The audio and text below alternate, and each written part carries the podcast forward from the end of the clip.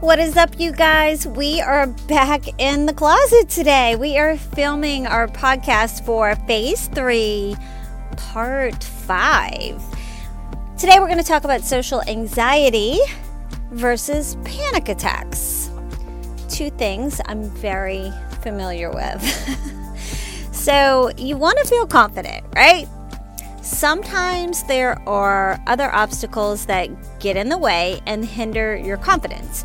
So let's identify today anxiety, anxiety attacks, and panic attacks.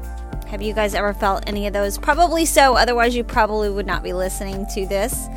But what feelings are normal when it comes to putting yourself in an uncomfortable situation? In order to build more confidence, versus what feelings are a little more serious that could maybe be helped with therapy, like we talked about in part four. So let's talk about it. Anxiety versus social anxiety versus panic attacks.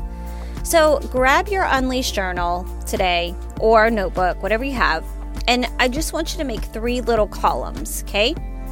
And even if this doesn't apply to you, you may have somebody in your family that deals with this that maybe they're not even aware of. They can't put their finger on it, but you acknowledge it, you see it, you witness it, or it could even be a child, right? It could be your kid, it could be your teenager, it could be your young adult, it could be a nephew, a niece, it could be anything or anybody. But let's make three columns. The first one's going to be anxiety, and I'm to give you some bullet points to put under anxiety. The second one's to be anxiety attack, because some people have anxiety and they may think that they're having an anxiety attack, but they aren't really sure how to distinguish between the two. And then column three is a full blown panic attack. There is a difference between anxiety attack and a panic attack.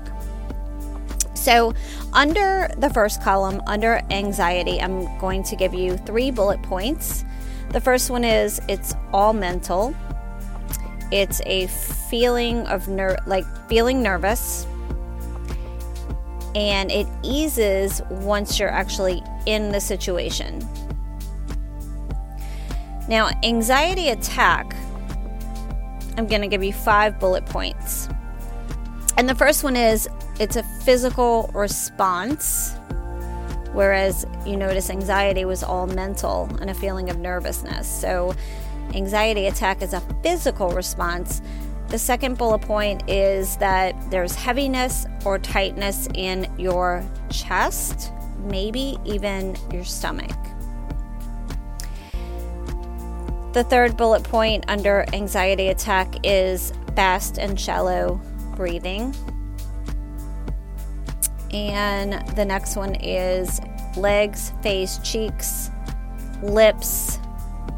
They all may go numb, but the feeling comes back if you step away.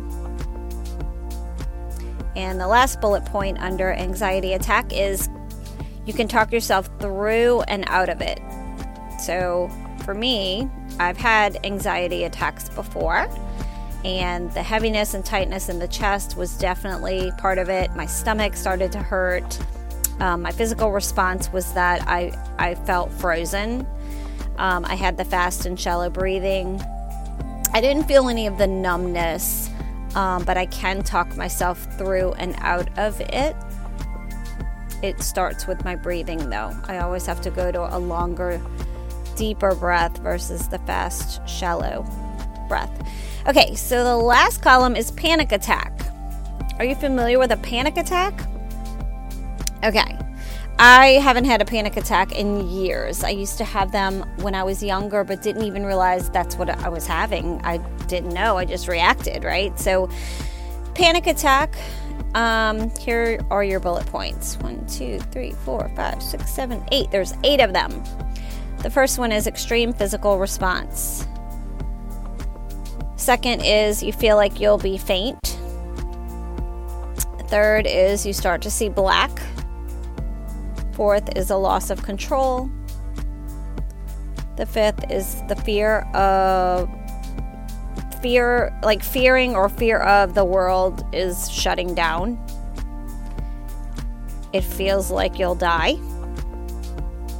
I know that sounds so extreme, but a panic attack can feel like you are literally dying. It's a serious thing, you guys. If you've never, ever, ever felt a, pa- a panic attack before, be grateful.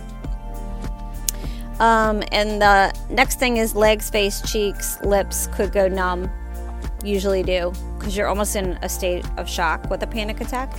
And then the last bullet point is you feel like you can't escape the loss of control. So, unlike anxiety attack, usually you can talk yourself through it and out of it.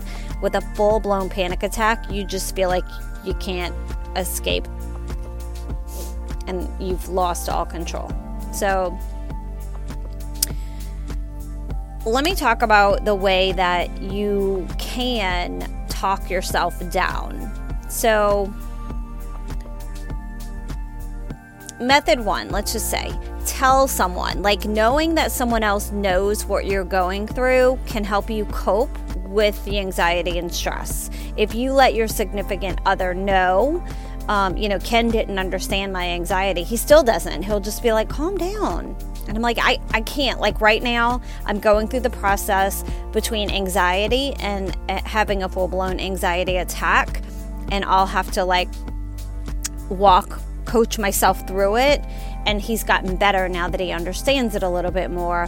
So that is method one tell someone, right? Method two is deep breath in through the nose and out through the mouth. I teach this in every barre class that I do. At the very end, we do a little bit of meditation and just self love and just having that personal space. And I always say, I want you to take a really deep breath in through your nose Hold on to that breath for a moment, and then on the exhale, let every last bit of air leave your body out of your mouth. So, if you do this three times, it can dramatically alleviate your rapid breathing, which causes the anxious the anxious symptoms. And method three is tell yourself that you're okay we don't just have feelings on their own. You know, like thoughts prompt our feelings. So you must tell yourself the opposite of what you're feeling. So tell yourself, I'm okay. I'm going to be okay. I'm going to be okay. I am okay. Okay? Okay, I'm going to give you an assignment. And again, you should never be afraid to ask for help if if this is you do not ever be afraid to ask for help. Every symptom stems from a deeper issue or a deeper thought. So, I want you to think right now of a time that you were anxious, and I want you to write about it in your journal. You don't have to share it with anybody. This is just a self help, self assessment. It's going to help you with self confidence when you're able to actually put your thumb on the root of some things that maybe you've never, ever, ever had to address before.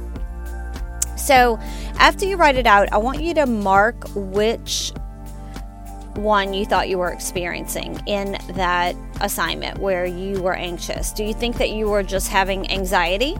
Do you think that you were having an anxiety attack? Or do you think that you actually had a full blown panic attack? And then I want you to describe, again, in your own journal for yourself, describe how you coped with that. Now, after that, I want you to actually reflect on it. You can implement one of the three methods that I told you about. Uh, method one, tell someone. Method two, deep breath in through the nose, out through the mouth. Um, method three, tell yourself that you're okay. I want you to reflect on what you wrote down and describe how you can cope better in the future.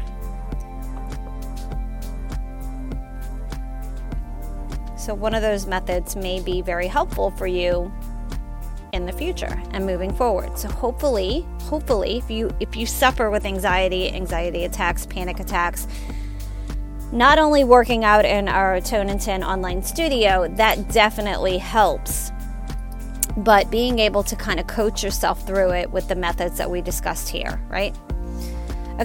We're going to go into another part of phase three. So we're still in part five, but we're going to talk a little bit more of what we touched on in part four of phase three. Sorry if you guys hear Noodle and Nemo. They are hanging out with me right here on the blankets and just uh, so cozy. Okay, so we're going to talk about now understanding therapy that we mentioned in part four. If you didn't listen to the Confidence Clubhouse phase three, part four. You may want to go back, pause me here, go back, listen to that. We talked about if you need therapy, if therapy is an option for you, if you had negative, you know, thoughts about therapists, then maybe I helped helped you see it through a different light and understand that it's, it's okay. It's nothing to be embarrassed about. Like that's what they do. They're professionals at it. So therapy is pretty much your fast track to increasing your confidence. So,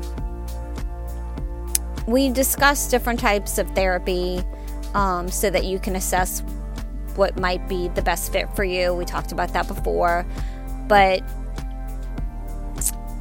just to touch, you may want to do some research on your own. I'm not going to go into it too deep here, but you may want to learn about types of therapy such as EMDR, that stands for eye movement reprocessing and decentralization therapy that can help you overcome negative thoughts that continue to creep in when you're in situations that really test your confidence. And therapy is not a one size fits all the most common types of therapy and reasons why the EMDR is recommended by some of the top doctors is because it's the fastest and most efficient option. So, due to the fact that it it re- rewires your brain, um, here's some information to help you find a therapist. Again, if if you feel like that's something you may want to check out, I don't know. So just have yourself a little checklist for finding the right EMDR therapist if that sounds like something that you might be interested in. Um, you'll have to find someone that you have rapport with, that you feel comfortable, non judged, safe to bring up anything. Um, make sure that they target, they do target sequencing. You can go to the EMDR website or find them at www.emdr.com you want to ask if they're passionate about the EMDR. Like you want to find somebody that practices this often and you want to ask them how EMDR works and compare to what you learned in this lesson. Now, all of my research has been done through AFPA and AFAA, and I've also read some studies done by some doctors, but you need to do your own research, okay? I'm just bringing to you what they all had in common and all of this was um, statistically documented research and reports. So, the most common types types of therapy is talk therapy. That's my favorite. Um, hypnosis, uh, neurofeedback, and the EMDR therapy that I just mentioned here. So, moving on, um, I want to talk to you about how to measure your progress as you implement your confidence exercises. Old habits can easily creep back in, don't we know it? Identifying them is the first step to building true confidence within yourself and the people around you. So, I want to talk about habits that tend to show low self-confidence. And you may you may even see this in some of your friends. You may see this in some of your family members. You may see this in some of your coworkers. But this confidence clubhouse is about you. So I need you to assess you. When I mention these things and you're like, oh, and you're going to think of somebody, right? Like I'm going to say that these are some habits that show low self confidence. You're going to be like, oh my gosh, she does that all the time. But I want you to reflect back on yourself. This isn't about anybody else but you right now, okay? So just give yourself a little bit of an assessment here. And habits that show low, self confidence would be dismissing yourself would be dismissing compliments, would be low and defeated energy. Um, or it could be excessive dominating energy. Sometimes they go to the other end of the spectrum. Um, gossiping about other people. You guys, that's a big one. That is a bad habit that shows super low self esteem when you're gossiping about other people. Um, overthinking everything, seeking approval, have to be the best at everything, or you could be timid and questioning and maybe even using a baby voice in inappropriate situations. Now let's talk about the other end of the spectrum, which is so cool, is habits that show true self-confidence. This is going to be you, okay? By the time we're finished with this confidence clubhouse, this is going to be you. Ready? All right. Owning your presence, accepting compliments, your calm and patient energy, uninterested in gossip being very sound in your decisions, accepting who you are, not feeling the need to compare yourself to others, and you've got an audible, deep, commanding voice. These are habits showing true self confidence. Now, you don't have to have all of them, but I'd like you to have most of them. And if you don't, then just work on them a little bit harder. We're going to get there. Keep going back over. The Confidence Clubhouse is not a one and done thing. This is a course, this is a workshop that, again, I have put hours and tons of money into courses, and I just kind of I'm get I'm bringing you the cliff notes here. So I want you to track your progress. I want you to use the questions that I'm about to give you. Okay, I'm going to give you um, I'm going to give you 12. Yep. 12 questions and then we'll end this this section of the or yeah this section of this phase so you're going to evaluate your progress in building confidence and you can fill out what I'm going to give you. You can do it on a weekly or a monthly basis. I just want you to have it when you need it, when you're ready. And then share it with someone close to you who will give you an honest answer about your progress. Have them answer these questions for you too. That's super cool. Give them the same questions. So be sure to write these down. I want you to keep track of your progress as you try to drop the bad habits and gain more and more self confidence every single day, okay? Okay, so you're to start it. Let's start on a fresh page in your Unleashed journal or whatever journal you have or notebook, whatever you have. I want you to start a fresh page. And at the top, I want you to write in the last and then insert a time frame. In the last week, in the last month, whatever it is, in the last day, did I dot dot dot. So in the last insert time frame, did I dot dot dot. All right, number 1, make a disclaimer, excuse or make unnecessary apologies. Number 2, deny a compliment. Number 3, have low energy or express a sense of self-defeat.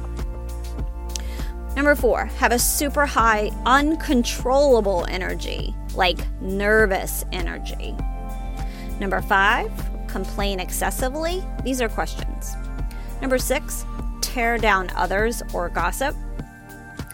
Number seven, react in an overly sensitive manner. Number eight, make comparisons. Number nine, have parano- paranoid thoughts. Number 10, overthink a situation most women tend to do that. We need to catch ourselves on overthinking. We can tear ourselves up. Number 11, worry excessively about being included or left out in a social situation. Freaking FOMO. And number 12, excessively seek approval or affirmation. That one can be tricky. You may not think that you are seeking approval or affirmation, but if you are the one that continuously has to be surrounded by friends, friends give you affirmation. Friends make you feel important. Friends make you feel heard. So sometimes, if you feel like you can't be alone and you can't be alone with your thoughts and you can't process things, but you need to be with a bunch of friends all the time, that could be excessively seeking approval or affirmation. So just just be aware of that. I'm not saying that that's what it is. I'm just saying be aware that is a way that people get affirmation. All right. After that, I just want you to jot down some notes about your progress. I think I've given you way like enough for you to track your progress, measuring your progress, deciding if the habits showing up for you indicate low self-confidence or if you've got more habits showing up that express true self-confidence. These are the things that are going to take you to another level in your life, not only just how you feel about yourself, but the way that people feel around you. The success that you have in your life, in your job, in your profession, in your personal, in your relationships, in your faith, in your family, in all the things. So it's so important to make sure that you take the time to invest in yourself, in your self love, your self confidence, your self esteem all of it. And this, hopefully, this workshop is helping. So we're not done yet, but we are done for today. So I want you to go back and listen to that again. Make sure you took notes. Make sure you wrote down the 12 um, questions to you know, really track that progress. And again, just listening to the podcast, that's not enough. I need you to take action because it's not until we put pen to paper that the things actually start to change. We can keep it in our head all day long and say, oh, yeah, I'm going to get to that. Oh, yeah, one day. But no, it has to be your day one. You've got to take action. All of this means nothing if you don't actually implement and take the action to make the change. Nothing will change until you decide to make change happen in order to change, you've got to change some things. So here, here we are. Confidence Clubhouse, we are going to work on you. All right, my friend. I will talk to you next time. We're right at about 22 minutes. I hope you have a fabulous day and I hope you are enjoying the Confidence Clubhouse. Please be sure to leave a review here on Podbean or over on iTunes. The reviews are oh so helpful in order to get our podcast out to other people that may actually need it too.